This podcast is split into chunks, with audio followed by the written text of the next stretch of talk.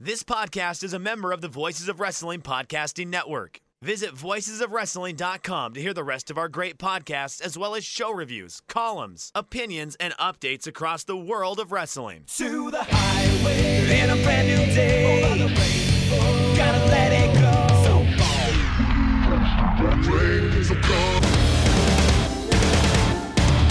fast to finger down. Dance tonight together. Everyone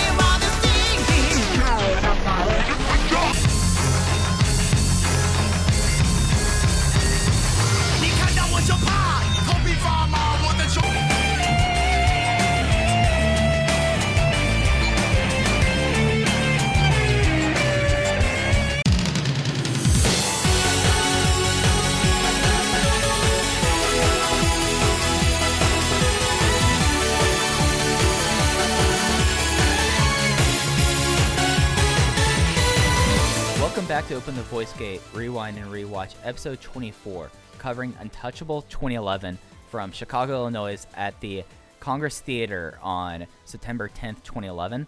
We are members of the Voices of Wrestling Podcast Network. You can find us on the Voices of Wrestling feed or on our own dedicated podcast feed on all podcast platforms and applications.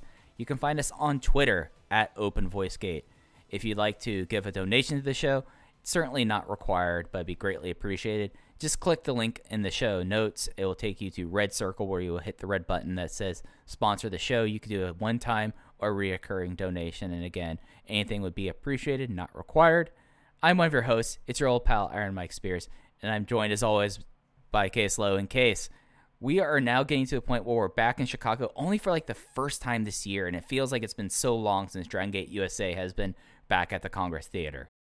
You know what's nice? We're we're back in Chicago and Dragon USA, and this is the first rewind and rewatch show that I have done in Chicago. We started this series when I moved back to Indiana for COVID concerns.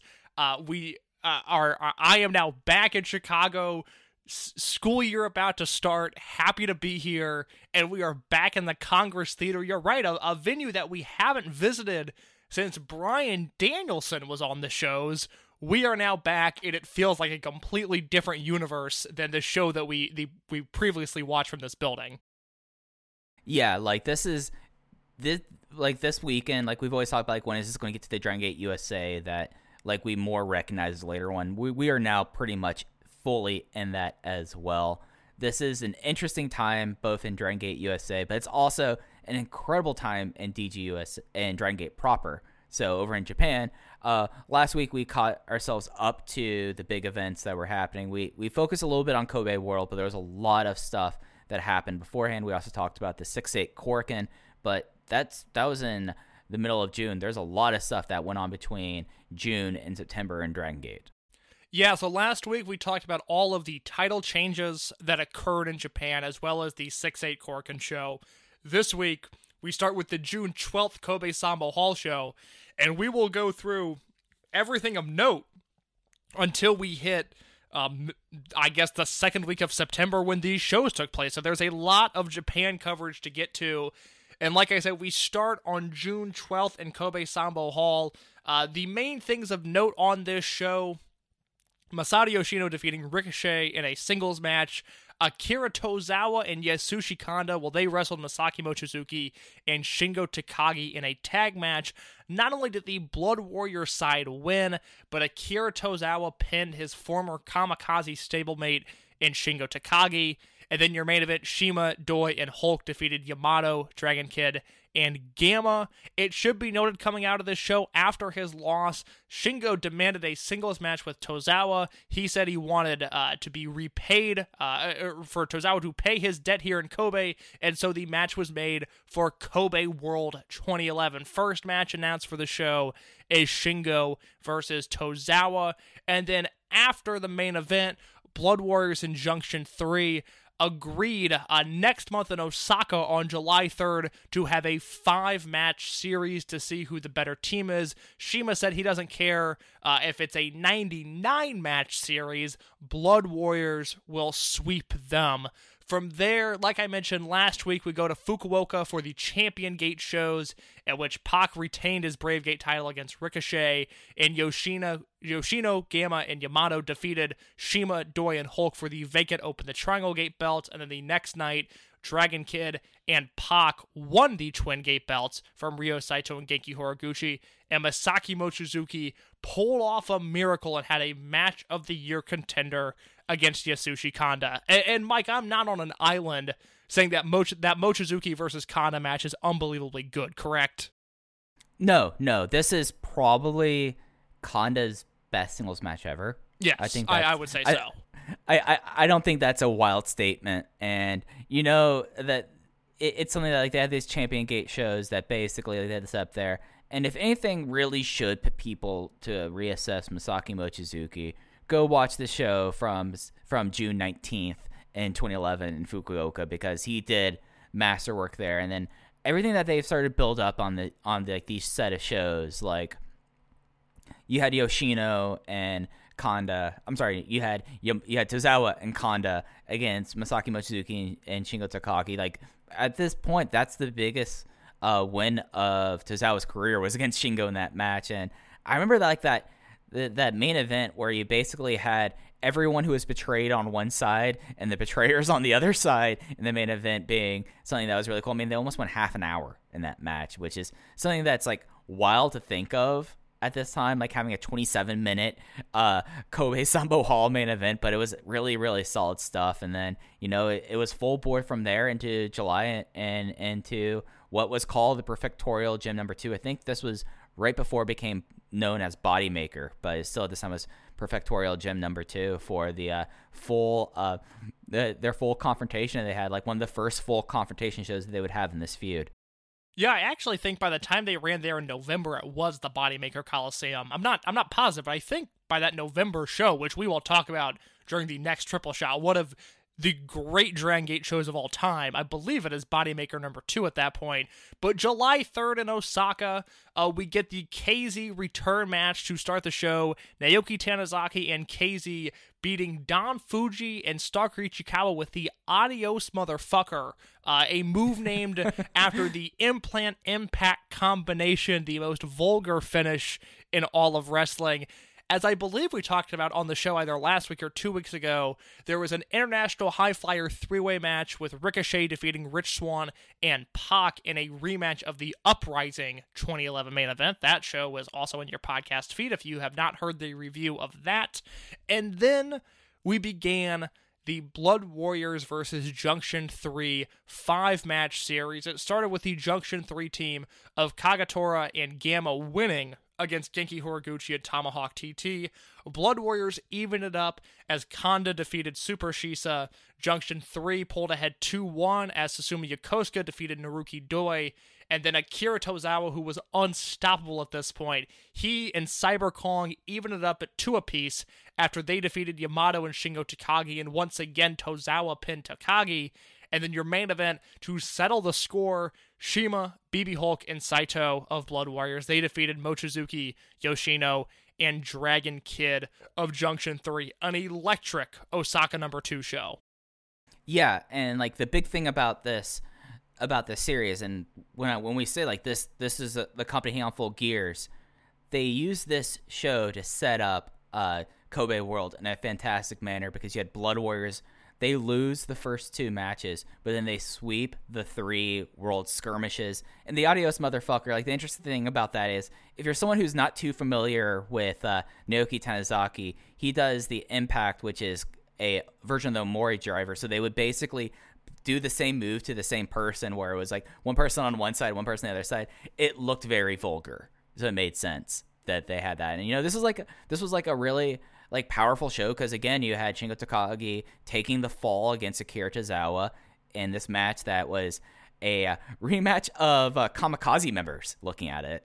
And it's just like the like this time is like one of the peak times in the company. I feel like we see that each time, and then that goes into a a Korakuen Hall show, which after the uh, big month they had beforehand had a pretty stacked card. That I mean, the, the big thing here is that they had a big move. Like when you talk about this show and you break down the matches, they were still able to sell out Korakuen with this this thing, which is like a big step forward considering who all they have in the semi-main and the main event. Yeah, July 8th, 2011, Korakuen Hall. It starts with the Mike Spears Dream match, Susumu Yokosuka and Pac Yeah, defeating uh, Taku Iwasa and Kenichiro Arai. That has your name written all over it.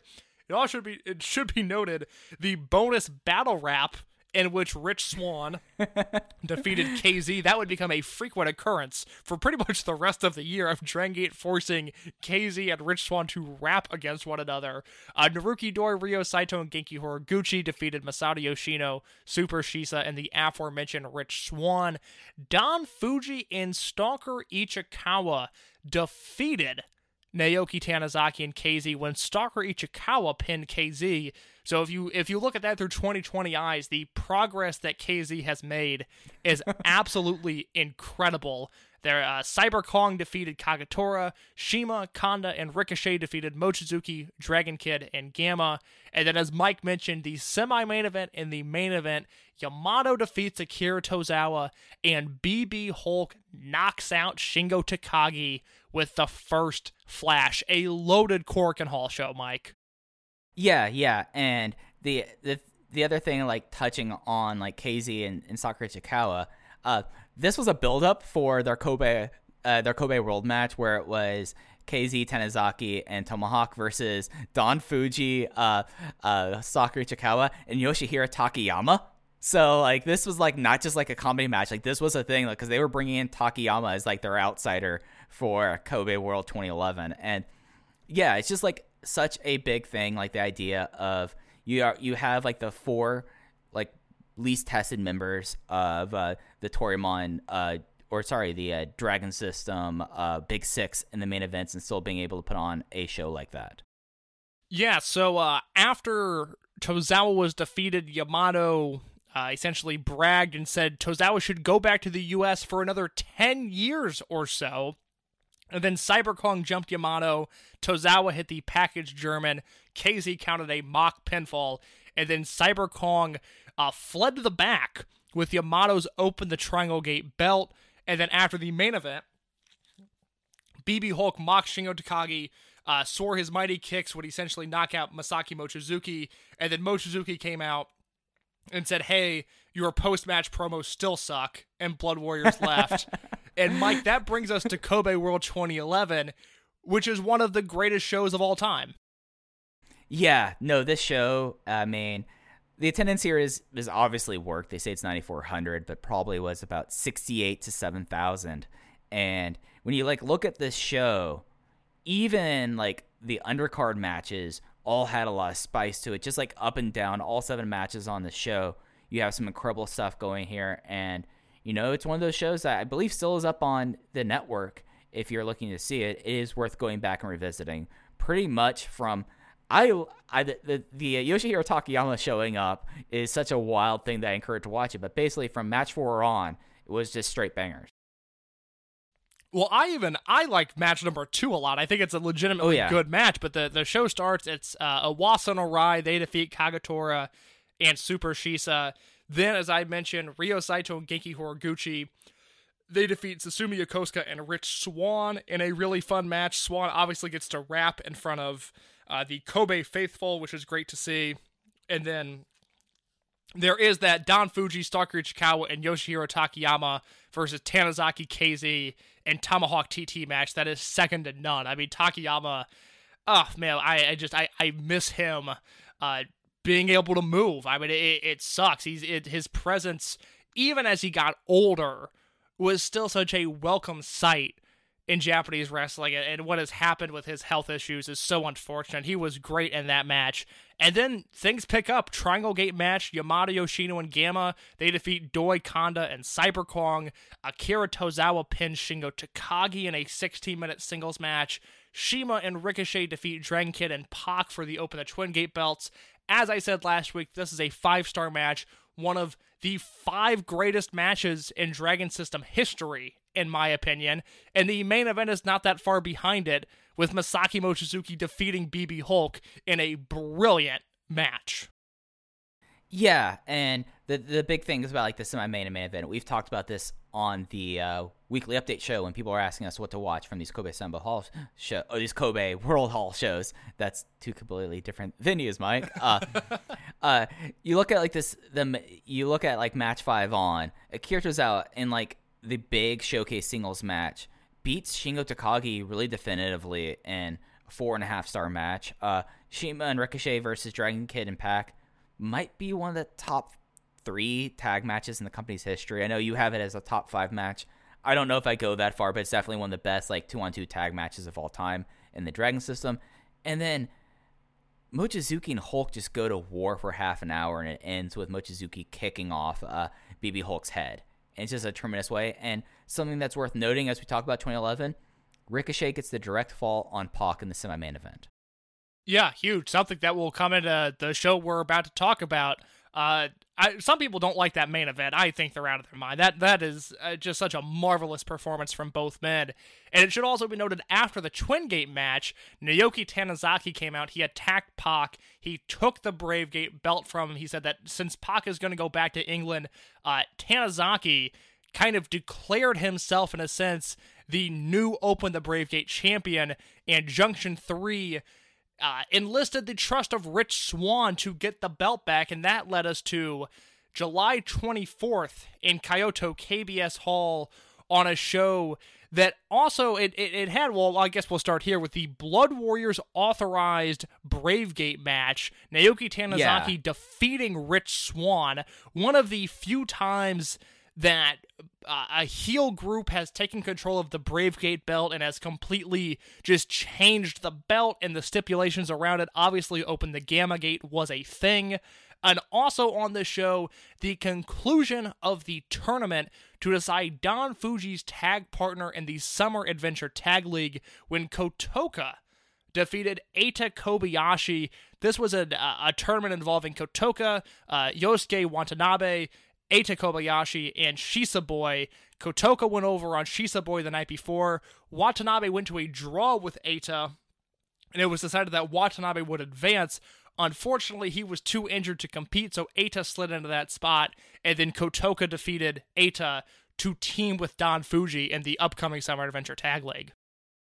Yeah, uh, so this kind of became a trend for Yosuke Watanabe, uh, currently known as Yosuke Samaria, that their uh, early career injured a whole lot. Like, in and out, in and out. Uh, became Super Shenlong 3, was injured a lot. Super Shenlong 3 became Maria, and finally kind of had some consistency there. Um, Eita Kobayashi, I think you all know who that is. That's Eita. And this is if you look at Eita uh, like this, completely different Eita then and then yeah, like the idea that cuz Pac went Pac was going back to the UK for a bit. I don't think he comes back. He hasn't come back I think until uh did he come back for the Korakuen Hall show in August? No, no. He's he's I think he comes back after the uh after the tour in America, I believe, right? That sounds right. Yes, my search and So- find is not working properly right now, uh, so I couldn't look ahead on the cards. But yeah, it would it would not appear that Pac is back uh, through the rest of the shows we're talking about. Yeah, yeah. So it's something where it it made sense that they did this. I mean, it was a lot more common for them to jerk around the Brave Gate in this manner, and then like them, they liked Swann immediately, putting him in like in this, and of course it was kind of seen a little bit as a joke match, but you know that was important. And then the idea that Kotoka, this is like one of the many times where like they tried, they started to start up Kotoka, they started to start up Kotoka, and like him teaming with Don Fuji makes sense in that regard. Yeah, so that leads us to the Summer Adventure Tag League 2011, also known as the BB Hulk and Akira Tozawa Vanity Tournament. Uh, this was a single elimination tournament instead of the block format that they had used previously. Shima and Ricochet decided to boycott the tournament, so that left us with uh, teams representing Junction 3 with Masaki Mochizuki and Yamato, Masato Yoshino and Dragon Kid, Shingo Takagi and Susumu Yokosuka, Gamma and Rich Swann, and Super Shisa and Kagetora. And then on the Blood Warrior side, Naruki Doi and Yasushi Kanda, Ryo Saito and Genki Horiguchi, BB Hulk and Akira Tozawa, Naoki Tanizaki and KZ, and Cyber Kong and Tomahawk TT. And then there were two unaffiliated teams in Iwasa and Arai, and Don Fuji and Kotoka. And Mike, that leads us to the kickoff of the Summer Adventure Tag League August 3rd, Korakuen Hall. Uh, Shima Tanizaki and KZ win the opener against Shisa Boy, Super Shenlong, and Yo- Yosuke Watanabe. Kagetora defeats AR Fox in his Korakuen Hall debut. And then we begin the Summer Adventure Tag League uh, uh, format with Shingo and Susumu defeating Cyberkong and Tomahawk TT, BB Hulk and Tozawa defeating Iwasa and Arai, Doi and Kanda beating Fuji and Kotoka. And right before the main event, it was decided uh, Shima took it upon himself to book himself in another match, a loser stays home next month match, where the, the loser of the fall would have to miss the next Korakuen, where Masato Yoshino, Gamma, and Rich Swann and Dragon Kid, they defeated Shima, Tanizaki, Metal Warrior, and KZ, who took the fall, so KZ would have to miss the next Korakuen. And then your main event, Masaki Mochizuki and Yamato defeating Ryo Saito and Genki Horiguchi. So this tournament really is like the crystallization of Hulk and Akira. Like you, you talked about this being kind of like the glorified Hulk and Akira show, and it started immediately. I mean, the idea that Araiwa, which has just basically been doing openers game, they got completely dismantled in 14 minutes. Like it's something where it is completely, uh, you know, that they took the Iwasa would not stay too long in the company. Iwasa would be retired again before we're done here, and then Mochizuki and Yamato defeating like the most recent uh, Twin Gate champions in the main event was kind of a big thing. And then you know the the go home opener. We'll talk very quickly at, at, the end of this about what happened at the end of that. So you know this is an interesting thing. Like Kagetora and AR Fox, I don't think this match may tape, but I want to see like I want to think it may tape because I remember these two things happening. But it might be me transposing what I think that match would be in my brain into actual things that happened. I think there's a full version of this Korakuen Hall out there somewhere. I feel like I've seen that match because I tried to track down as much Foxes in Japan as I could. Yeah, yeah, but you know, I mean, this is something like, and it's also something notable. This was not a sellout in Korakuen for this tournament. Well, uh, there, I think there's a reason they don't do the Summer Adventure Tag League anymore, so that would make sense.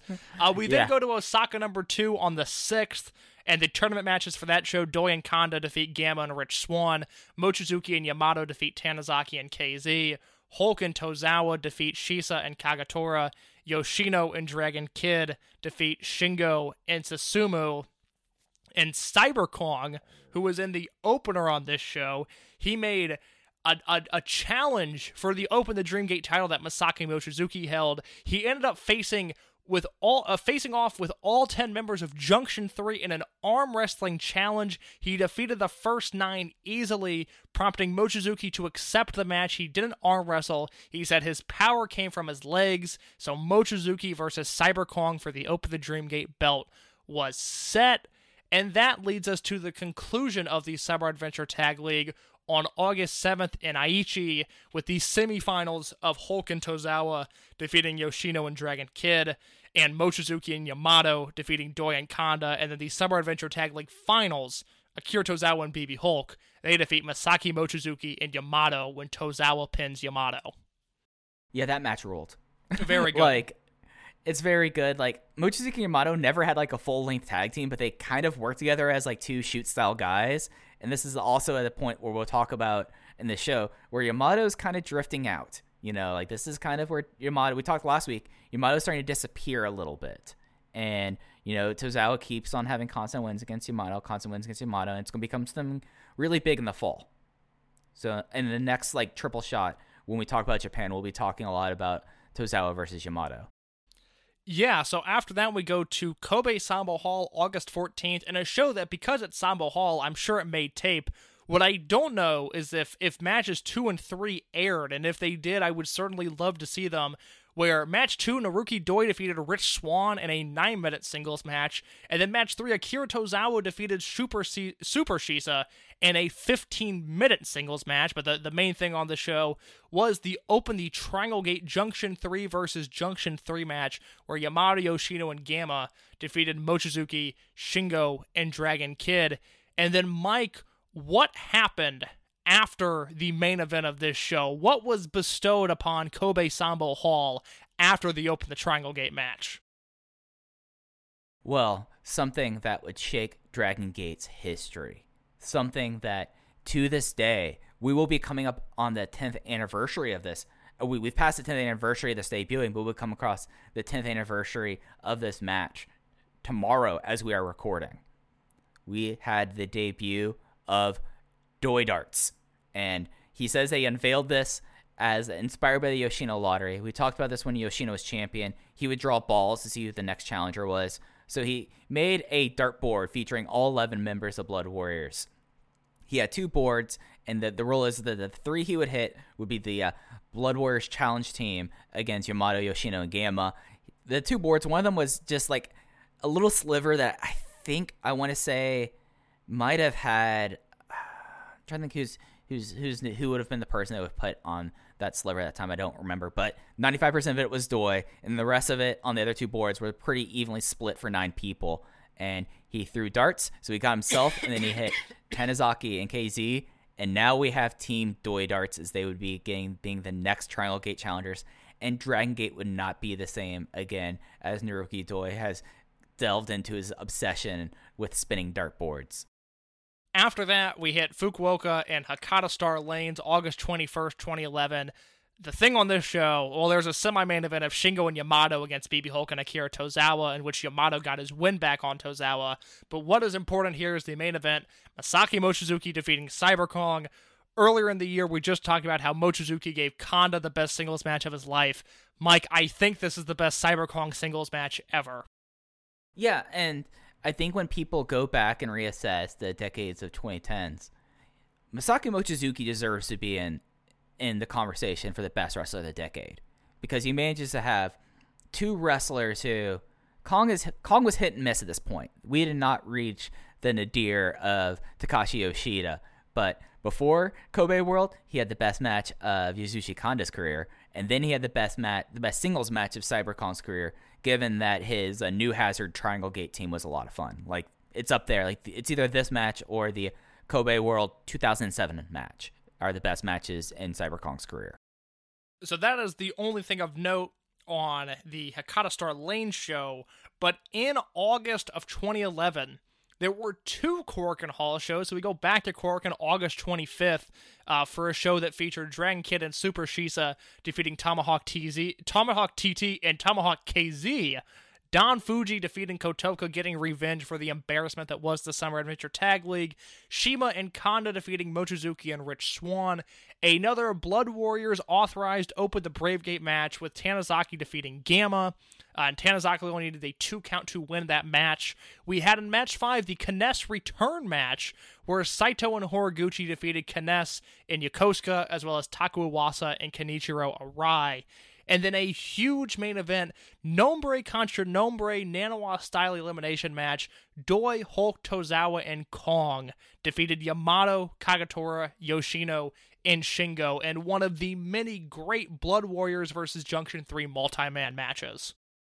Yeah, so the reason why KZ was KZ and did not stay home was because there was a quote unquote injury and he had to become as Tomahawk KZ for the night because that's a different person, clearly. Uh, I really did this three way tag, but of course, there's a lot of my guys in there. You know, K-ness coming back. I mean, K-ness had a pretty good stretch from like 2011 through the end of the Jimmys where he was around a lot more. So, like, it was nice seeing you had Marahi Yasapa, you had Nesca, and you had Araiwa going against. But this Nanawa elimination match, which is just like an insane match, is over the top rope, and you're you're entered by like you start off with two people in the ring, and then one side gets advantage, and they come in, and then they throw people out. The, like the thing is that they all stand by the entryway and sprint into the ring. And the big thing about this match was it was a Nanawa style elimination match. But since Yoshida won the uh, won the, uh, the the thing to become to give the heels the advantage, they decided to name it the Yoshida one because even at that time we knew that Cyber Kong's last name was Yoshida. And the match ruled like 34 minutes. I think the uh, Infinity Cut had like 27 of it, and I mean they go 23 minutes before there's a single elimination, and then they all like over the next 10 minutes it's nonstop. At this time, you remember how I said like Yamato has hell of a spear? I forgot that Musha Kakeshi is a, is his name for a spear. Like it was a finishing move at that time, so I was being smart about it. And notably, Tozawa threw eliminated Takagi, and Tozawa got the win at the end against Yamato in the package German suplex. The the straitjacket. So I mean, this was a this was a great Korakuen Hall show. Like, and I feel like I'm saying this a lot, but this was a really strong one. And then they announced that Pac was coming back to Japan, and that he wants the match. Tanizaki won the match under two count rules. So I think we'll be talking about that in the next show because he will be coming back by then. Yeah, so we get to the final Dragon Gate proper show that we'll be discussing uh, on this portion, the September 2nd Kobe Sambo Hall show, in which the main event was the Open the Triangle Gate match, where Naruki Doi, Naoki Tanizaki, and KZ, they defeated the champions Yamato, Yoshino, and Gamma. After the match, Gamma demanded an immediate rematch. Mochizuki threw his name in the hat as well for the challenging team. KZ demanded that Swann also join in, so you were looking at a Gamma Mochizuki Swann team. It looked like it would happen on the next Sambo Hall show in October, but Doi declined and made the match non title. He also announced that the next Doi Darts would happen there. And there's a note that Doi Darts also has its own t shirt now. And the other thing to come out of this show is the main event for Gate of Destiny, which would be in October. So we'll talk about that a few shows from now. Was announced a hair versus mask six way cage match. Tozawa, Hulk, Cyber Kong, Yamato, Shingo, and Kagetora. I can't wait to rewatch this match and then talk about it all on the podcast because it plays directly into the next Dragon Gate USA triple shot. Yeah, so Team Doi Darts becomes a huge thing. Uh, by the end of this like tile run, uh, they all would dress up as Doi. They all would have would be wearing short tights and a Doi Darts t-shirts.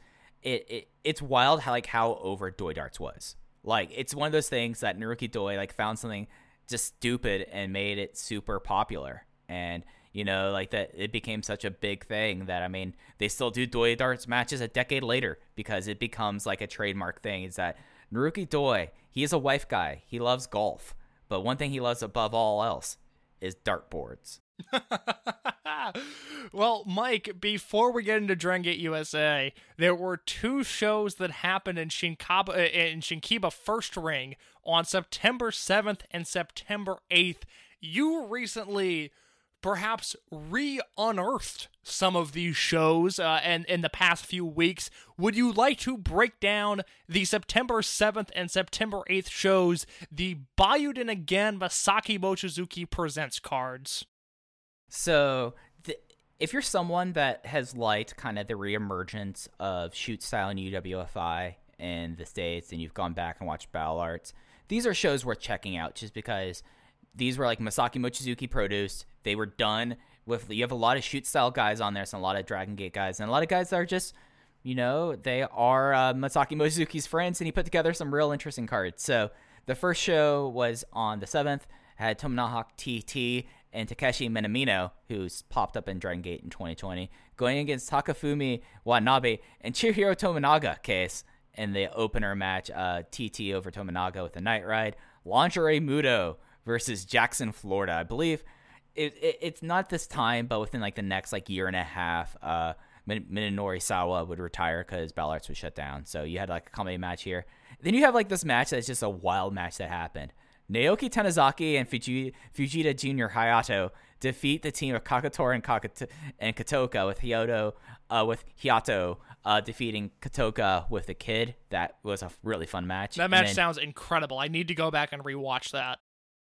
And then it gets even better from there because we have BB Hulk and KZ going against Daichi Hashimoto and Yoshikazu Yokoyama. K- uh, Hulk defeated Yokoyama with the first flash. And then the first main event of this match, who boy of the show, this is a spicy one. Shinjiro Otani, Ikuto Hidaka, and Daisuke Sekimoto defeat the team of Masaaki Mochizuki, Susumu Yokosuka, and Shingo Takagi. Hidaka defeated Yokosuka with a Shawn Capture. Just an insane match. Like one of the like the those deep like hit uh, matches where all six guys were going at it and they just worked so well together. And it's, it's a special match. And if there's one thing that I would love to see in 2021, and I don't think it's going to happen, I want Buyuden back because Buyuden would put together main events like this. Just insane things. Like, what were your big thoughts about this one? Well, I, I mean, I, I watched all these shows years ago. It has been a long time since I have seen them, but looking at it now, that main event between Otani, Sekimoto, Mochizuki, Yokosuka, and Takagi, we're talking about five of arguably, and, and that is, uh, you know, my thoughts on Sekimoto. I've certainly uh, turned a bit of a cold shoulder to him in recent years because I, I just don't love his current output. But historically, we're talking about five of maybe the 50 best wrestlers to ever live, and Ikuto Hidaka is no slouch. So that is just an incredible main event. The amount of talent in one ring is second to none. And then the next night, we had an opener. We had a pre-show match where Masaki Mochizuki defeated Hikaru Sato with a with a face punch. He punched him in the face and he won.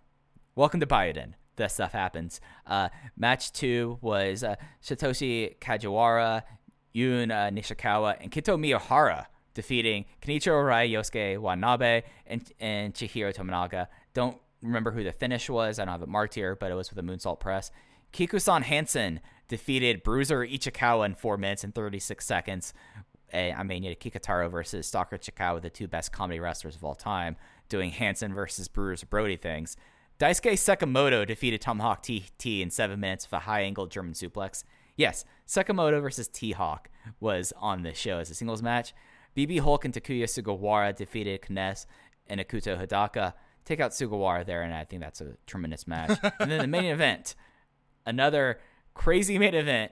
Masaki Mochizuki, Susumu Yokosuka, and Shingo Takagi defeat the team of Katsuhiko Nakajima, Fujita Junior Hayato, and Munenori Sawa. Uh, Yokosuka defeated Sawa in 19 minutes and 9 seconds with the Jumbo no Kachi Gatame. And we will be talking more about Buyuden by, like, if not the next set of shows, we'll be talking about them in 2012 because it comes back in on November 11th as Mochizuki was impressed by the fight that Sato gave him. He took a fu- he took a punch to the face and he was like, "You know what? You can stick around in Buyuden." And these are really awesome shows. I don't know who has the rights to these shows. They did get around in the tape trader days and they're worth seeking out because it's just I mean, with like the blood sports of the world and the par- and the paradigms and all that stuff, check out these. This is this is like the real good stuff.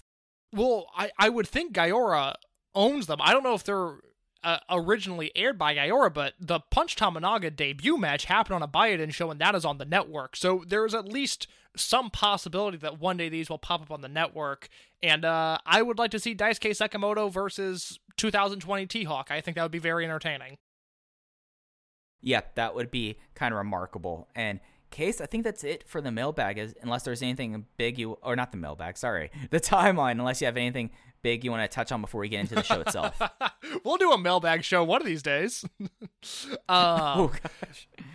well, we'll do that. Um, no, just quickly. I guess yes, quickly. Uh, there are four notes from the Dragon Gate USA Newswire. Uh, on July 18th, Yamato versus CIMA was signed for the Open the Freedom Gate belt. On July 21st, the continuation of the Ricochet versus Pac Challenge Series was announced. It will be a singles match between Pac and Ricochet on this show. August 11th, it is announced that Sabu is coming to Dragon Gate USA, debuting on September 10th in Chicago, and AR Fox wants him as his partner, so we have that to look forward to. And then finally, August 18th, a four way freestyle match with Junction 3's Yamato, Blood Warriors Naruki Doi, Ronin's Chuck Taylor, and the DUF Sammy Callahan is announced, with the caveat that the winner of the match will have the power to book any bout he wants for their stable at a future Dragon Gate USA event. This could be a title match, this could be a stipulation match, whatever the winner wants. The balance of power could shift in this all important freestyle match. Yeah, so that's a we uh, we have that going in here. and something that I do not like when I watch these shows. I go through some of the notes and some things I didn't.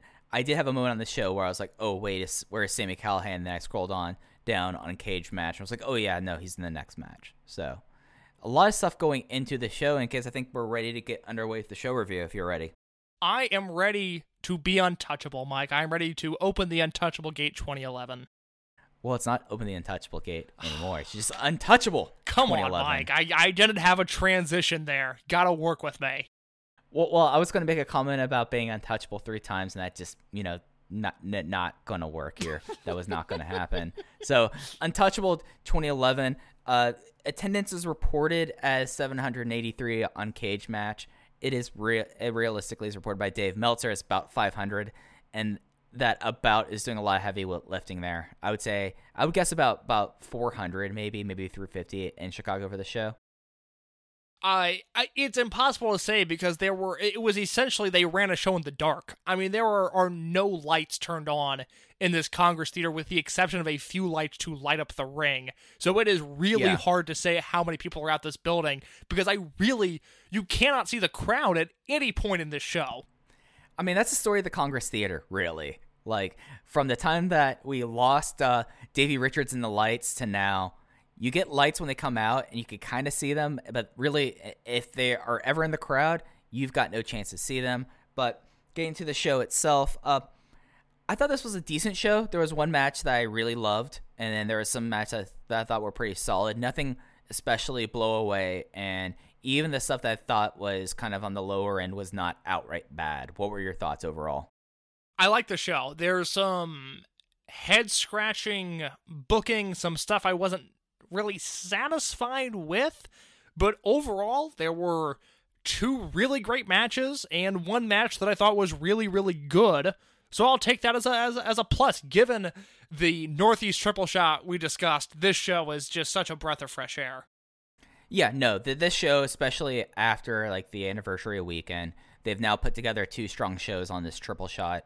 So I think that if anything, we're not completely we're, the, the tail of the DGUSA plane has not started to gain, gain back elevation yet, but we are not going downhill right now because we were definitely going downhill leading uh, into that last triple shot, but we've started to level things out, and this turned out to be a respectable show in my opinion. So it opened up with a shot of the ring. We could actually see the ring this time, not much of the rest of the venue, and that led to a well, a I think it was called like the tag team. Uh, uh, what was it? Like, tag team discovery match. Yes. my apologies.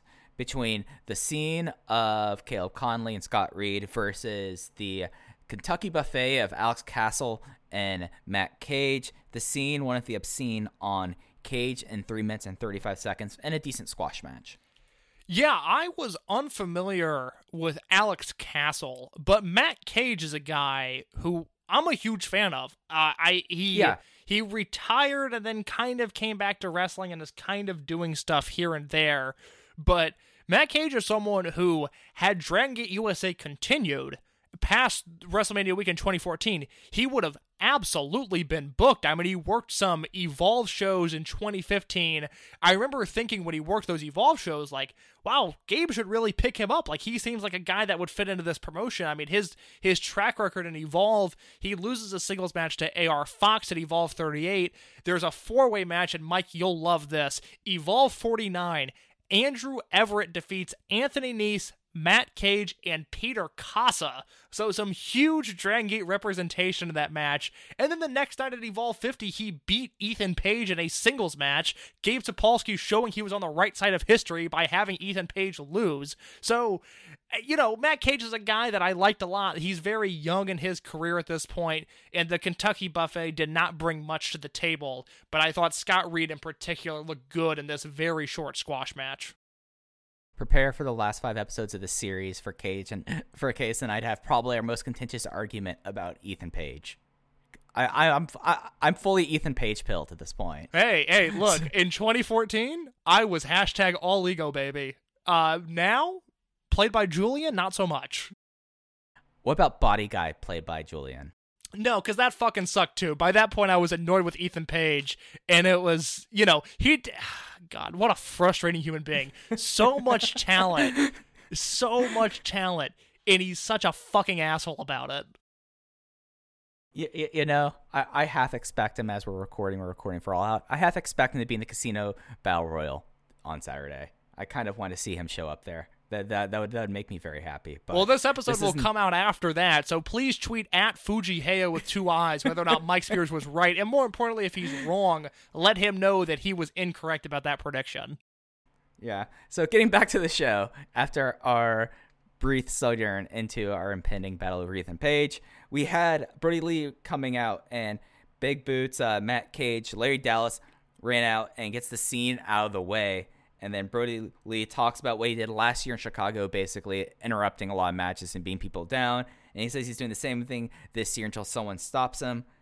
And then we have an we have a uh, segue for the uh, Southern Gate pay per view DVD that came out only five months behind. So we're in a good place right now for DVD production. This is my current thing I fixate on is how far behind they are on their DVDs, and they're at five months for this one.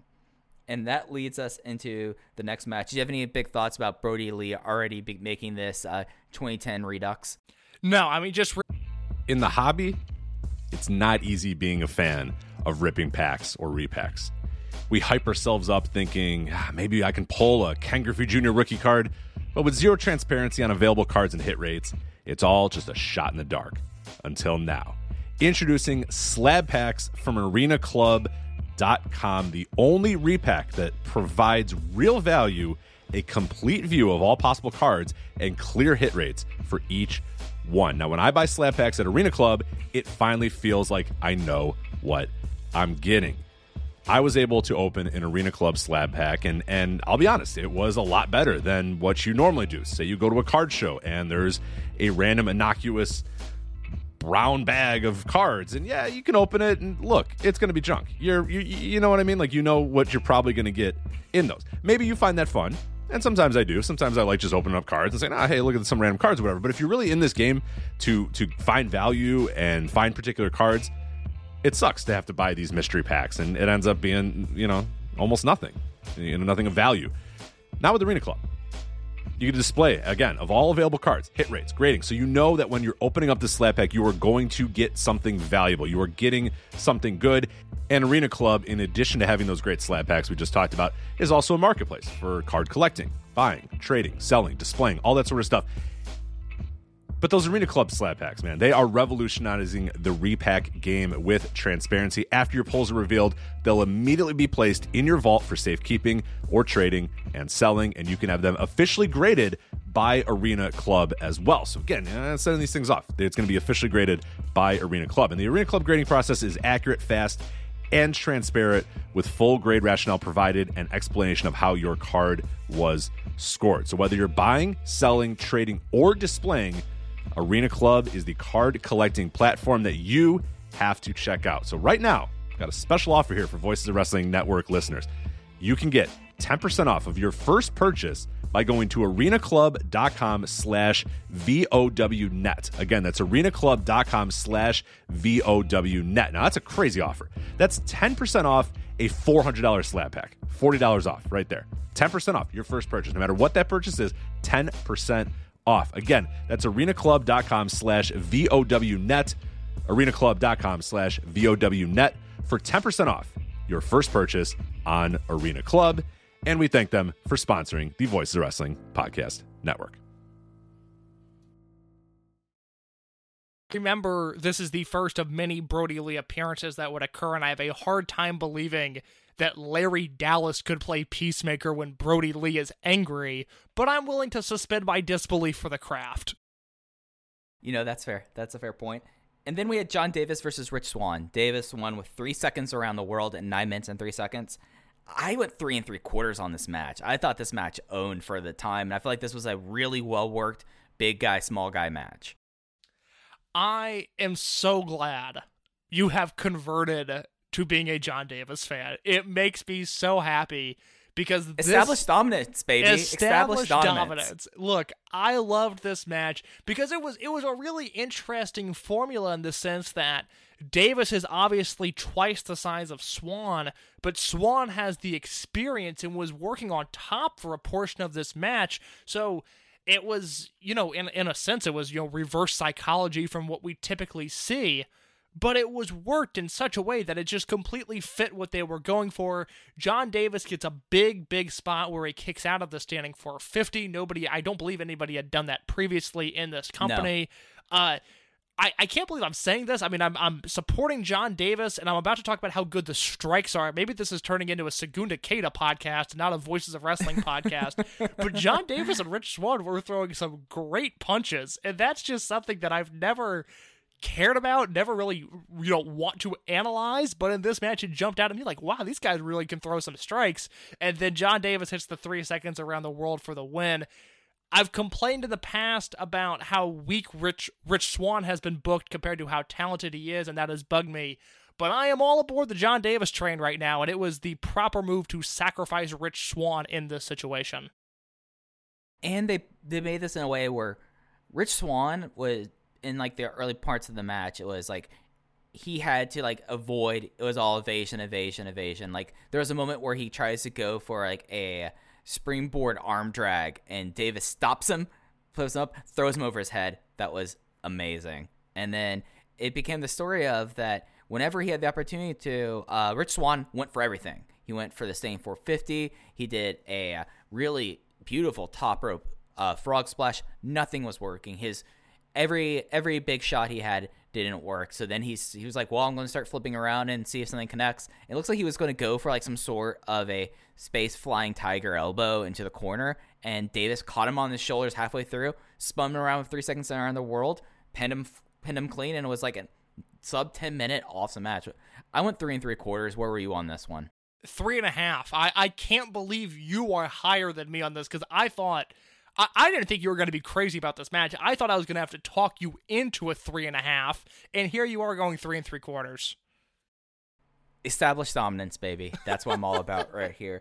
Then Brody Lee came out. He gave Swann a big boot, and then something that kind of became a trend for Brody Lee on the show. One of the laziest power bombs we've ever seen. He Kevin just, Nash, up brother, and- it's the Kevin Nash tribute spot. yeah, yeah. Kevin Nash put him over, and now he's going to be doing that. And then he had a inaudible Brody promo. We are in, we are in WWN in 2011. You can't hear anything. And, and we'll just we'll, that's important. Mike mentions that because there's something later on in the show that is a feat of production, but we cannot hear live promos. Now, the last time we were in this building, September 25th, 2010, I heard every word of Brody Lee's promo. I don't know what changed in the last year to make Gabe Sapolsky uh be he's unable unable to work I'm unable to talk. He's unable to work a PA system. I don't understand it. it, it, it's something that like was he just using the G Funk pay per view soundboards and the, and there was and now he had to go get his own soundboard and Gabe Sapolsky being notoriously cheap got the cheapest mic and soundboard possible. I mean, he would not have to bring a own soundboard here. This was a theater; they would have a house system. Like yeah, no, there was no there was no excuse for this. There was no excuse to Yeah. not be able to hear a promo.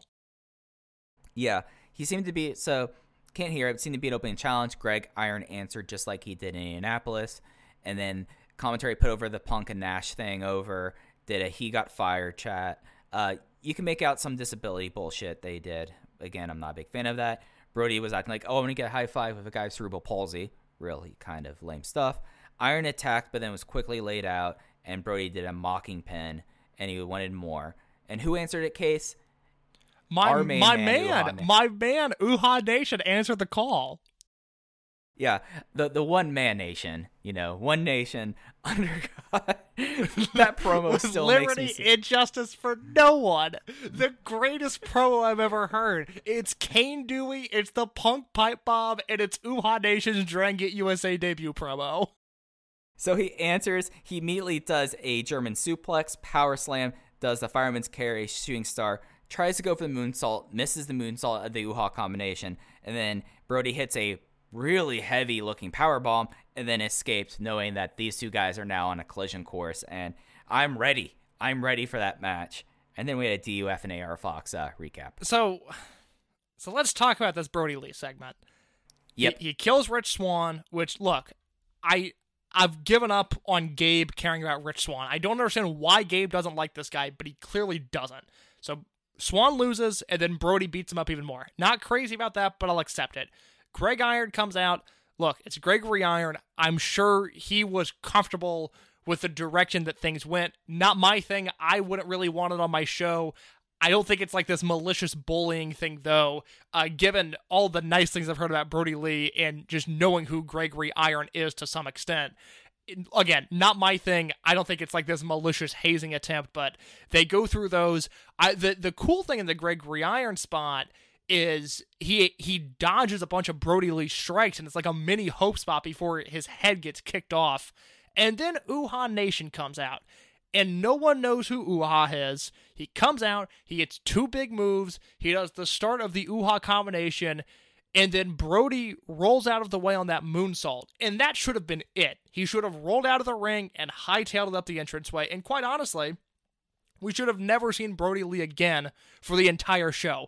That should have been his segment. Why he came back, hit a big move on Uha Nation, left him laying, and then we would see Brody as we go along again. I do not understand.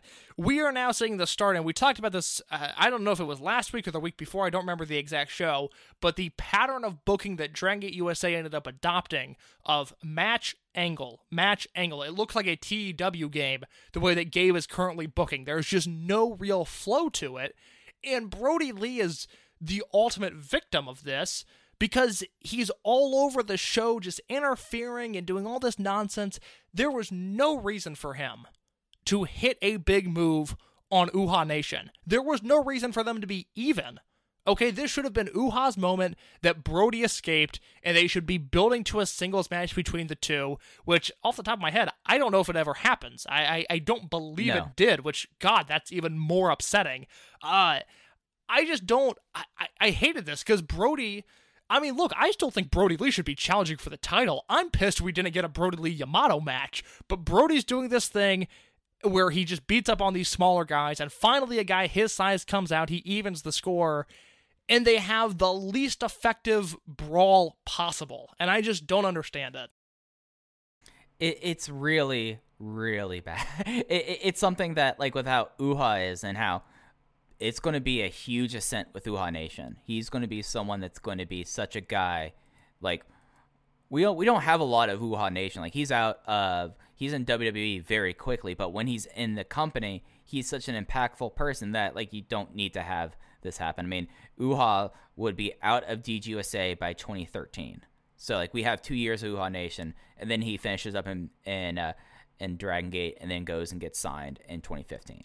So well, he misses an entire year, so we really only have a, a collective year of Uha and Dragon Gate USA.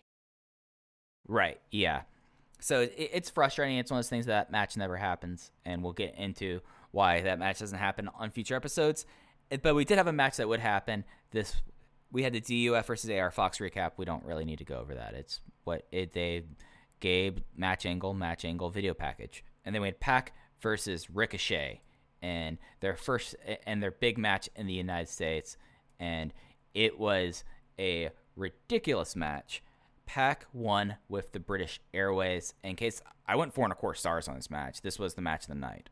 Wow. Okay, so you're higher than me on this, which is which is interesting because you know Lenny Litter does a really good job on commentary of saying that this is the new age Tiger Mask versus Dynamite Kid, which I think it is. Um, I mean, I've always said, and it's true, all of Ricochet's success can be credited to Pac. Because without Pac and without Dragon Gate, Ricochet is just a dude in Ian Rotten's barn doing flips, okay? So Ricochet from December 2010, when he debuts in the company, to December 2011, is an entirely different human. And the consistency there is he spends an entire calendar year working with Pac, and Pac convinces him to stick to a diet, to stick to working out, and more, uh, most importantly, makes him uh, the the foundations of the Ricochet that we know today. I mean, he's just a brilliant professional wrestler who was a dork on Twitter and is misused by the company he works for now, but it is all thanks to this 2011 feud with Pac. And you watch so much of the stuff Pac does, and it clearly influenced the next generation of flyers, the Will Ospreays of the world. It is a direct lineage from what Pac was doing. The funny thing is, I love this match. I think it's the weakest singles match of their three in 2011. I went three and three quarters with it. That's fair. That's fair. The thing that really like set me off about this when I was watching this, I really struck me is we don't talk about how effortless Pac is. He's unbelievable. We Like don't- he is un he's there's no one like him. The biggest takeaway from this series so far, and, and we've said it a bunch, is just how good Pac is. There's no one like him. And it's something that like we've talked about him in current day a lot. We've talked about how you know I mean, this is a guy that we're now coming up on almost two years of his career lost for things reasons no reasons of his own or for him taking a stand and saying I am not going to lose Enzo Amore again. You know I mean valid reasons, justified reasons in my mind. And in 2011, he already is this completely dynamic guy doing things like a standing cor- corkscrew moonsault, no effort in the world. Second rope Phoenix Splash does not phase him. Insane set of Dragon Ranas. This was a show that had a lot of Dragon Ranas on it.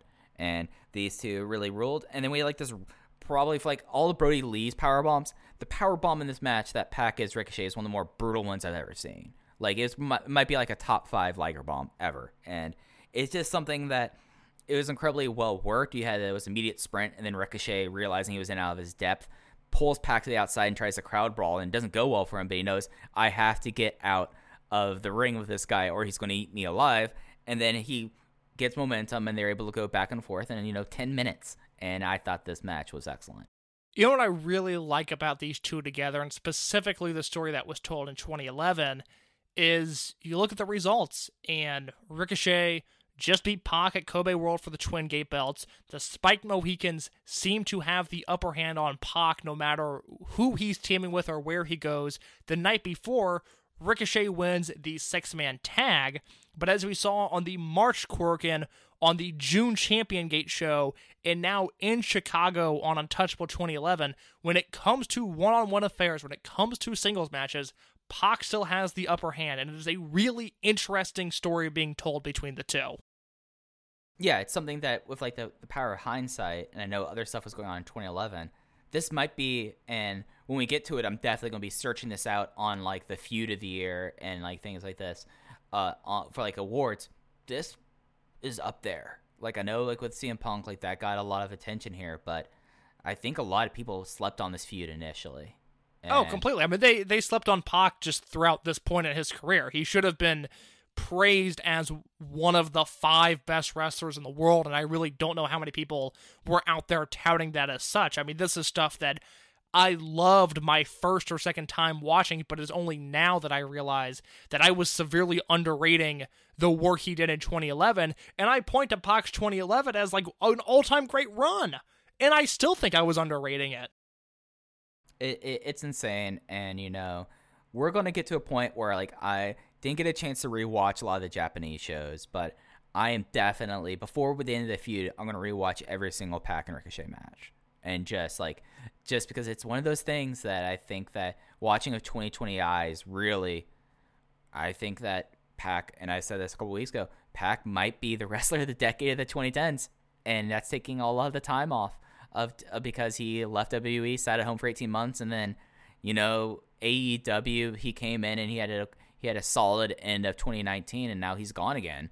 And I think that he's someone that in 2018, 2019, I thought that he had claims for being the, the wrestler of the year. And I'm, you know, I'm looking back at this in 2011. I'm wondering, eh, eh, eh, and it's in the back of my head, I was like, no, because Masaaki Mochizuki is insane right now. but it, it, it, it, it goes into your head. It goes into your head. Well, well, specifically when discussing wrestler of the decade, I mean, for me, it has to be the non-Okada division because I just really I don't I don't think anyone was sure. in Okada's universe. But if you want to remove him from the conversation, I do look at Pac as being on the level of an Ishii or a Shingo or a Mochizuki because the thing that I touted for so long was that once Pac got called up to the main roster, and that's leaving behind the great work he did in NXT, but once he got called up to the main roster, he was the best main roster worker until he left the company.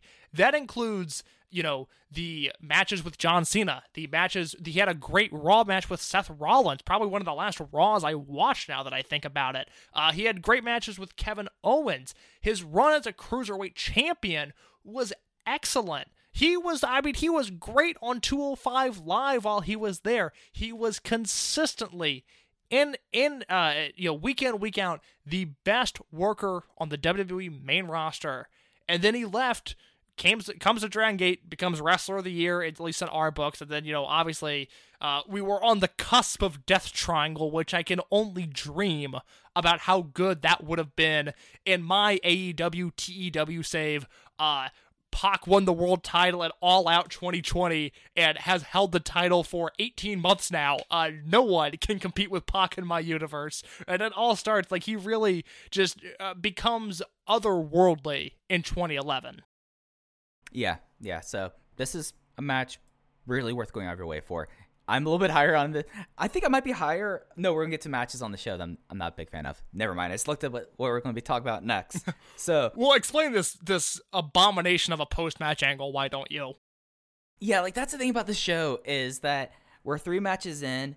We have two matches that, at least in my books, are either notebook or verging on notebook level. A decent little squash, and then like Brody Lee stuff that's you know we we've talked about enough, and we're gonna talk more about Brody Lee again because Blood Warriors attack and lay out Pac. Ricochet that he says that he will prove that he's the best high flyer, and then they set him up on the outside, which actually was the cool part of it. They're like, "I'm gonna prove I'm the best high flyer," and then Ricochet decides to pop a space flying tiger drop. So That made that's the part that fucking ruled. That is the storytelling that I love in wrestling, and I think it's so dumb that companies don't have high flyers adapt to that version of storytelling. Lost my mind for Ricochet essentially hitting a cocky space flying tiger drop because he could. And then what happens, Mike? Ronin comes out for a save. Why were they saving a Pac? Uh, Don't I guess know. really be- don't know. I mean, we, we saw last night how uh, Chuck Taylor is very anti Junction Three, and he still was coming out for a save, and they did triple dives. Why was Johnny Gargano doing a dive right before he was about to have where he was going to be on deck coming after the next match? Don't know. And then uh, then DUF comes out and they triple suplex uh, Pinkie Sanchez. And then Sabu runs out and completely botches a dive and pockets this up with an Orihara moonsault. Oh yeah, AR Fox does a dive in the middle of this too. Yeah. So, Why? So so it's a know. it's a Ronin dive, an AR Fox dive, a DUF suplex, which I actually thought that was creative. That was uh, Arik Cannon almost blew out his ACL doing it, but it was creative in the sense that they suplexed Pinkie Sanchez onto everyone. And then what I don't understand is and it is clear coming out of the show and the next five shows that occur throughout the year, I guess the next 4 shows, how much Gabe Sapolsky loves Sabu.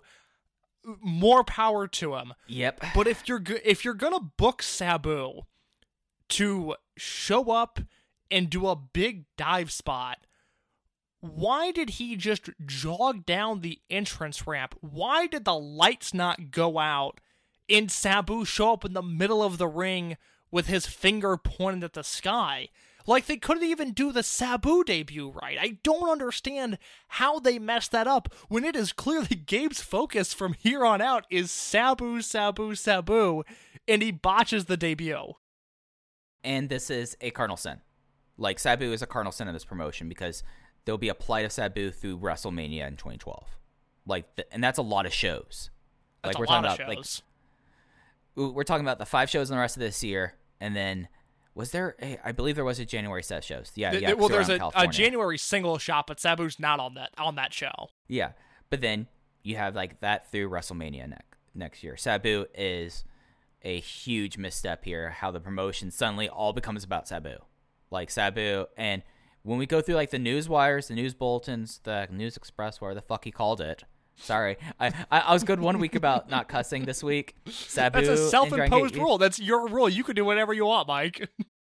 Yeah, Sabu comes out, and then we start the. Uh, it's just hideous. It's it's completely like does not make sense. Does Sabu really push the tickets in 2012? We're really at a situation where you do not trust your promotion. They had to bring in Sabu for this long. Who it's Sabu in 2012. He is not good. Like I know there's a lot of people like, oh yeah, it's Sabu. He owns. He owns. No, he doesn't. He doesn't own 2012. He's a shell of who he was, and who he was was someone I think is one of the most overrated high flyers of all time. So I- I'm I'm not ready to take that step. I am gonna push back a little bit. I was gonna ask you what you thought about Sabu historically because for me, and and I don't know how it came across the hardcore fan at the time, but I know my wrestling viewing started in, in early 2006 and I was so on board with the sci-fi beginning of ECW, the the reincarnation. I was so excited about that as a kid because however they marketed it, it worked for me. And specifically, I thought Sabu was the coolest dude ever when he showed up on WWE TV. My favorite wrestlers growing up was like Rey Mysterio, Paul London, and Brian Kendrick, and Sabu. That's who was over with me. And I became an immediate fan as soon as I saw him. I remember specifically hunting down the Sabu action figure. That was like a huge thing for me to get. And then a few years later, you know, I went back and watched all this ECW stuff. I mean, that was when, I got back into wrestling uh, just because of the availability of it. Because at the time, all of the WWE produced ECW documentaries were available on Netflix. So I went through like a whole thing of watching the the greatest hits of ECW and my love of Sabu held up then. And then you go through the post ECW years and the post WWE run and we hit 2011 Sabu and I'm just not crazy about that and I think his output was personified in the Arik Cannon Pinkie Sanchez versus AR Fox and Sabu match. It's just, I'm maybe like in ECW in 2006. I was like, okay, that's cool, whatever. You know, like at that age. But then, uh, then again, at that age, also, I was mostly on the outs of wrestling, and then I got really back in during college as I also got super into Dragon Gate. You know, like that was when I really started getting to Chikara and Dragon Gate. So I really didn't have a need to go seek out uh, Sabu. And then when I rewatch ECW, I'm like, okay, he's there. Like time and place for the guy. I respect that. But we had AR Fox and Sabu defeat Arik Cannon and Pinkie Sanchez when AR Fox does a 450 on top of a table that's laid across of Pinkie Sanchez. Uh, I'm trying to think of like how to tackle this match. Uh, this is probably uh, from what I remember the high point of this feud, and it kind of goes downhill from here. I went two and two and three quarters. You know, like it for what it was. Like the finish got me back into it. It just was like how this turned into like a straight tag match of no DQ when you had Sabu there makes zero sense to me. Like why did they work like a straight tag match instead of like a brawl that ended with like with a crazy spot? Like you have like Yes. these guys. So that, that's exactly what I was gonna say. Was I went two and three quarters with the note being it's really weird to think that they worked this match like a Southern style tag where AR. Fox gets beaten down and then Sabu makes a hot tag, and then as soon as Sabu makes the tag, he goes into all the weapon spots and the match breaks down. But the majority of this match is like a structured tag team match, and it just made no sense. It made no sense. Um, the finishing stretch was cool. I thought like the, like using the plunder and then like reusing the table and go like you you really try to hurt me. I'm fucking you up with this broken table was kind of neat. I thought that was kind of cool, but it was a weird match. You know, not a huge fan of it. Yeah, no, it's. I mean, uh, unfortunately, well, I, I think there was a. I think, and I could be wrong. I think there's a Sabu match coming up that was critically acclaimed at the time, but there are no members of the DUF involved, so we will cross that bridge when we come to it. We will, we will. Uh, we had a WWN live promo, and then we had a Johnny Gargano video package, which I had to remind myself that the Indianapolis show was not on IA pay per view.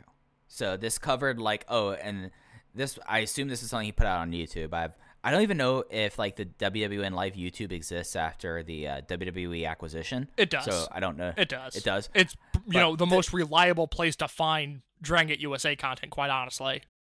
Yeah. So uh, this video it talks about his path of his uh, history in Dragon Gate USA, his eras, as he put it. It was really well done, and then I realized, wait, this is like a five minute video that they put together for this, and I was like, at the end of it, I was like, okay, all right, okay, all right, but you know, it was really effective, and if it's something that you're like trying to f- watch like early history of Johnny Gargano, if this is on the DG USA YouTube, it's worth doing, but it's not worth having a five minute interlude. I guess it was like used as part of an intermission for uh, a show. Like this is something that like if this was like two minutes, totally cool, makes sense. But how this thing felt like it dragged towards the end of it, or that just might be me being cranky while watching it.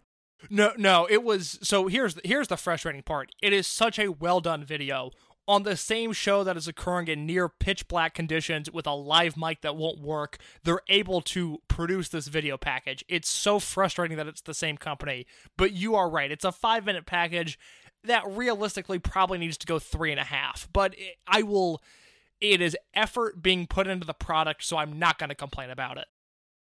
And it makes sense. And at this point, everyone watching this and following along should know Gargano's the next guy. Like they've done an excellent job of like this is Johnny Gargano's quest to the title, and it's continues with Akira Tozawa defeating Johnny Gargano in 20 minutes and 32 seconds with the uh, straight jacket German suplex. Uh, what were your thoughts on this? Well, I'm curious. What was your star rating here? three and three quarters. Okay, so we we flip flopped on the Pac and Ricochet and Tozawa versus Gargano match. I went four and a Yeah. quarter. I'm surprised you. I get. I mean, it's you know, it's whatever. Three and three quarters is fine. I'm just. I'm surprised you weren't as high on this as I was. Historically, this was their second singles match. They wrestled at AIW's J-Lit tournament in May. I believe that match is up for free on YouTube. And then, you know, they have this match, and I'm really conflicted about it because it is a great match. I mean, it is a level above what we've seen Gargano work at. It's obviously it's Tozawa. He's been killing it all all 2011. Um there's just I mean there's a ton of great moves in this match. The bicycle kick into the German on the apron. Uh, Tozawa starts going for a dive train and gets interrupted with the rope assisted spear that Gargano does. That was really cool. Tozawa gets cut open in the match. It's like his ears bleeding. Um, there's another great moment where Gargano goes for a poison Rana, and Tozawa just throws him off of his shoulders and then hits a bridging German suplex, and then he gets the capture German for the win. But the issue is that we just saw this video package with Johnny Gargano and how he is the next guy, and I understand why they're positioning him like that, and I agree with it. But he loses every big match he's in. He lost the United Gate Tag Titles match. He lost the Mercury Rising Six Man. He's lost twice to CIMA in a singles match. I understand that he he submitted both CIMA and Aries, but the dude keeps losing. I don't get it. Yeah, no, it's something where, I mean, Gabe, I at the time it was kind of like frustrating. It's like, oh no, Gargano's going to be the guy. Gargano's going to be the guy. He, it, this is going to happen. This is going to be this happening. But it felt like he was like dipping the toe in the water, and you had the whole thing of Chuck Taylor at the same time saying, "No, I'm going to be the guy," which was, I feel like if they were going to tell one story, they should should they should have picked uh, Taylor and Gargano both gunning for the top.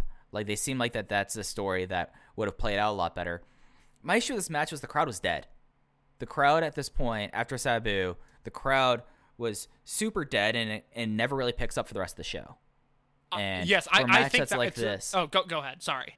I was gonna, for a match like this that goes 20 minutes long and is very much built on like you're trying to get like Tozawa is a known commodity at this point. Like like this is not Akira Tozawa of 2010. This is 2011. Akira Tozawa is going to murder you, Akira Tozawa, and and as we talked about earlier, on the biggest run of his career at this point. Like he is getting, he is like owning Shingo Takagi in singles matches. Him and Yamato has been back and forth. So I mean, he's he, he's a main event guy but the crowd could not get behind the idea of the young up and comer trying to go up against this established guy because all the all the things that you mentioned i have every single one of those written in my notebook as like awesome moments because the finishing stretch like going for the going for the poison and Tozawa slides out grabs him does one german suplex does not get the pin there and immediately goes for the straight jacket and wins. Awesome closing stretch. But the crowd was dead and at this certain point and the crowd never comes back. And that's like the thing that like if the crowd was like more into it like the j-lit match that's a that would be a four star four and a quarter maybe verging on four and a half star match in my book. But with how it was and the match they had that day in front of that crowd it was three and three quarters I will say this now before we get to the match. I noticed the dead crowd more so in the main event rather than this match. I Oh, think yeah. I think the and I, I you know we'll talk about it in just a second. I like the main event a lot. I actually I love the main event, but it was noticeable that the crowd was not super into it. But before we get to that, there's another match to talk about. Well, there's also another announced DVD release. It's Mercury Rising this time. So he's gone from being eight months behind to now being five months behind. So, you know, they're, they're staying good. He's staying good about this kind of stuff. Ah, I, congrats. I, I, th- th- this is my own personal obsession. I apologize, Case. well, no, I'll no, I'm, I, I was the one that initially brought it up. I'm glad you've taken the reins on this and care about it as much as I do. Quite honestly. Yeah. So then we have the four way fray that was talked about, or sorry, four way freestyle. It's not a fray match, it's a freestyle. Those are different things. in please, please, Mike. It's a freestyle, not a fray. The, the, the, the, this series is three matches. Actually, the third match is two matches together.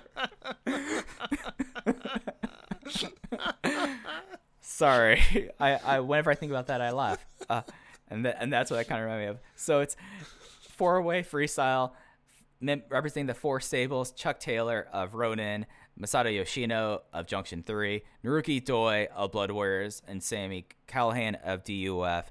Taylor gets the win on Callihan in 10 minutes and 18 seconds with the awful waffle. And I like how my, my first note. I love how Doi and Yoshino vetted their way into treating this like an off night. it's funny.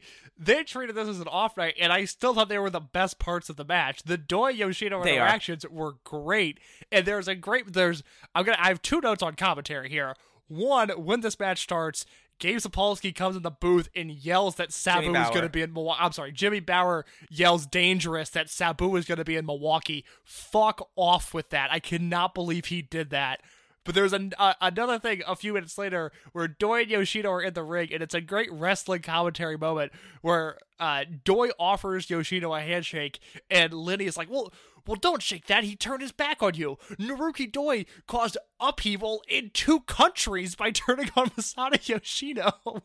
And it's just one of those things that I really like about the idea of like Americans being pissed at Naruki Doi. Like he did what to Masato Yoshino? And it was just a nice Lenny Leonard moment. Ah, Lenny, the MVP of Dragon Gate USA. Oh, it's not even close. yeah, no, like th- this was a Doyoshi singles match that had Chuck Taylor and Sammy Callihan come in at certain moments and Like then get just and then have the do finish. some spots, but it was mainly Doi and Yoshino just being really good at wrestling.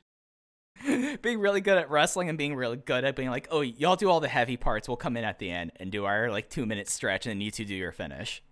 And that was uh, Ta Taylor pinning Callihan with the awful waffle, which gives Ronin the advantage to book whatever match they want, which leads into yet another post match angle. Yep, something that was Chuck at least projects, so other microphones picked up on him. He said that Ronin's coming for all the belts and that Swann and Gargano are going for the United belts. So I guess he made the match for the two of them to go over and take the twin, take the tag team titles, which you know, pretty sneaky idea there because that means you can have the advantage of trying to go after Yamato there, Chuck. Like I thought that that was actually a pretty cunning thing. Then Brody Lee comes in and Chuck and Yoshino lay them out. Yoshino says anytime, and then Chuck lays out Yoshino just like the night before. And Rich Swann yet again is the man in the middle. I love what they're doing with Swann. I love what they're doing with Ronin, actually. I think Taylor and Gargano butting heads is really interesting, too. Why did Brody Lee need to come out to get beat up? I don't understand that at all. He he just he ran in the ring and Taylor and Yoshino kicked him out of the ring. What purpose did that serve?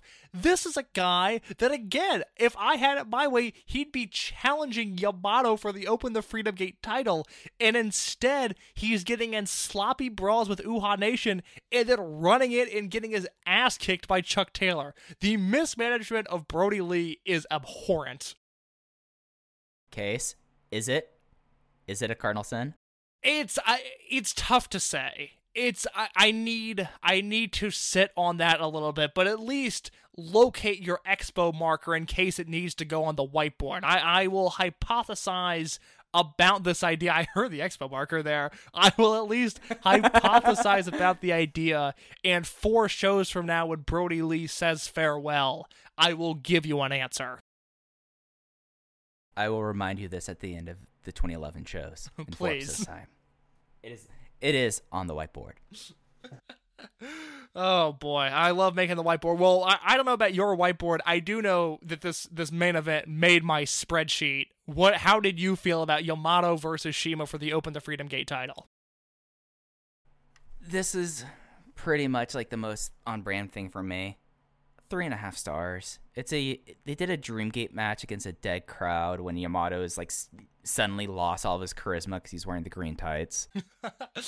it is. You're exactly right. It is a Dreamgate structure of a match, which I'm a fan of because by the end of it, I was going, "Holy shit, CIMA is so good." But you're right. There's like you know a, a uh, six or seven minute portion there where it's not the most exciting match. The crowd's not into it. It's an interesting point in their career where they were one one and one in in non young boy singles matches because CIMA killed Yamato when he still had his last name and his name wasn't capitalized. But but after that, they were one one and one. This was you know the rubber match of of uh, their careers up to this point. They only had one more singles match after this. And I really like this match. It is really stiff. Uh, Yamato works over CIMA's leg a ton. CIMA does a great job of selling it. And then down the stretch, when CIMA is building momentum, but at the same time, selling the leg is where he really, really shines. And specifically, he hits a big meteor on Yamato. It comes across like it could be the finish, but CIMA has to stop. He has to check on his leg. He's too hurt to make the immediate cover. Yamato kicks out. He's screaming. Yamato kicks out. And then with that, Yamato is able to recover, battle back, hit the Galleria for the win. It is in in the same way that we have our gentleman's three, this is a gentleman's four. I recognize what they were doing was great. The live crowd just did not care about it. the crowd after intermission did not care about the show, and it actively hampered the show a whole ton. And as I said, like I liked, and it was something that at least those seven minutes of the slow opening Dreamgate match that began to loathe out of Yamato paid off at the end because CIMA was cognizant of selling the knee. Because after that Meteora, it was one of like when CIMA really hits a guy with a Meteora and they sell it like death. The Meteora is one of the coolest moves in wrestling. And it's such a simple move. You're jumping off the top rope and you're kneeing the guy and you're deciding I'm going to pin your your shoulders to my net with my knees. I'm gonna come in at full force and it's gonna knock all the air out of you and it's gonna look brutal. It looks great. And the idea that he hits one of those really clean meteoras and then immediately rolls off him. He's not able to capture the legs on the way down because his knees are hurting that bad. Was an incredible moment. And then they did like this really cool counter where Yamato goes to the Dojima sleeper a lot in this match. Like at a certain point, he is like, I'm just going to choke this guy out. This guy is just annoying me, and I know I could choke him out. I am an MMA guy. This guy's not an MMA guy. I could choke him out. And CIMA converts that into a Schwein that looks awesome. And then the, the the sleeper stuff like weakens CIMA to a certain point. They they do the the three arm thing, which I kind of hate in this match. For this, I think like you, the referee should just step in and call it if that's the case because it kind of like hampers the finishing stretch. Because the finishing stretch is he basically when CIMA does not go to sleep, he's like, "Oh, you're weakened enough. Kick, brainbuster, put this uh, for a two count. All right, start with the sleeper, drop you down, Galleria, ball game." And it's something that with the crowd, with like all this, it's hard for me to get up on this. I totally understand like vacuum four star match that this could be, but for me, in the show that was presented here in front of that crowd, it's a three and a half star match. I think that's completely fair. And it's uh, it's unfortunate that the crowd wasn't into really the second half of the show, but I think this match in particular because uh, if you eliminate the Sabu match from the show, this is a great Dragon Gate USA show. But it, Oh, yeah. there's a noticeable before and after. Uh, we'll call it the BS era, the before Sabu and the after Sabu. There is a grave difference in not only this show, but just the vibe of the promotion. Yep, we will be talking about this on the next. Th- th- this might be like the, the period of doing the showcase where like each week I'm like, well, I'm going to sit through a Sabu thing, and I'm going to need like a pep talk. I'm going to give myself a pep talk. I'll be staring in the mirror, splash water on my face, be like, you're going to get through this. You're already like at this point. Get through the Sabu stuff, and there's the close. There's the finishing stretch because then you have 2013 and then the beginning of 2014, and that's it, Mike. You can do this. But this Sabu stretch is going to be tough for me because just not my guy. And I understand you could at me about this didn't grow up in the ECW area, didn't wasn't the the ECW WWE thing never really worked for me. So I am like that outlier here, and that really brought down the show. However, finishing the show, CIMA grabbed the microphone, stared down Yamato, and said, "Hulk is coming back. He he's coming back for a no ropes match," and and just like makes this thing like the idea that now BB Hulk, who's been basically out of the company or out of the promotion for basically like as soon as he dropped the title and, and a little bit after he, uh, hanging out with Homicide, that was it. Hulk has been gone for a long period of time, and we talked about and we talked about this when this happened.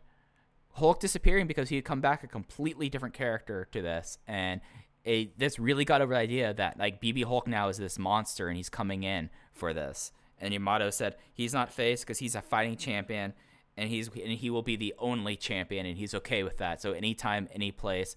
And then he gives a. This might be like the most like Yamato is ever on the mic by himself in front of American audience. He does a pretty solid promo, like getting that over, and closes out with a DGUSA call. And I thought this was a really effective post match thing. Yeah, no, really good segment to end.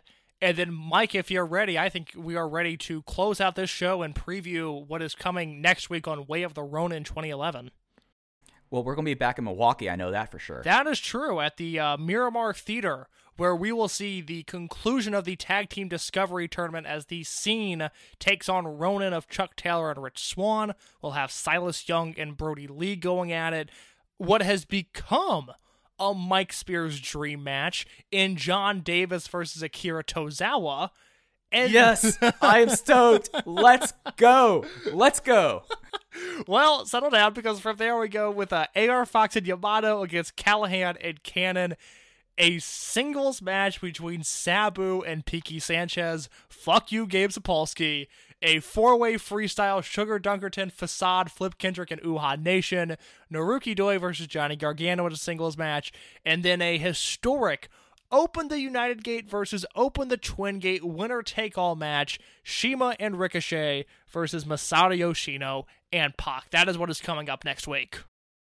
I am not letting those matches that happen after really like malign Akira Tozawa versus Jon Davis. It's your guys. I'm ready. it's my guys. We get Uhaa. I hope we get another great Uhaa promo. Like Gargano versus Doi. Doi's the mayor of Milwaukee. That's Like- right. There's a lot of this show that like sink my teeth into, even though I'm like looking at like that middle segment. I'm like, oh, there's even a facade I have to sit through. That's But right. You have Facade and Sabu. This is a tough card, and they're back to back. That is a rough section for us. that's gonna be a half hour where after it's like I'm gonna get through it. I'm a str- I'm a strong person. I can get through these shows. You can do I can it. get through this. I'm right now looking at the cage match thing, which I don't usually put a lot of stock in cage match ratings. It has two ratings: 2011, eight; 2012, five. For what is this?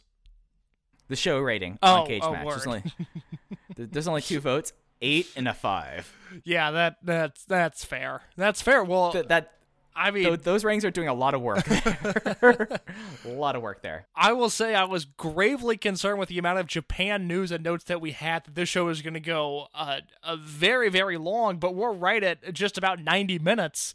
And Mike, I don't have anything else.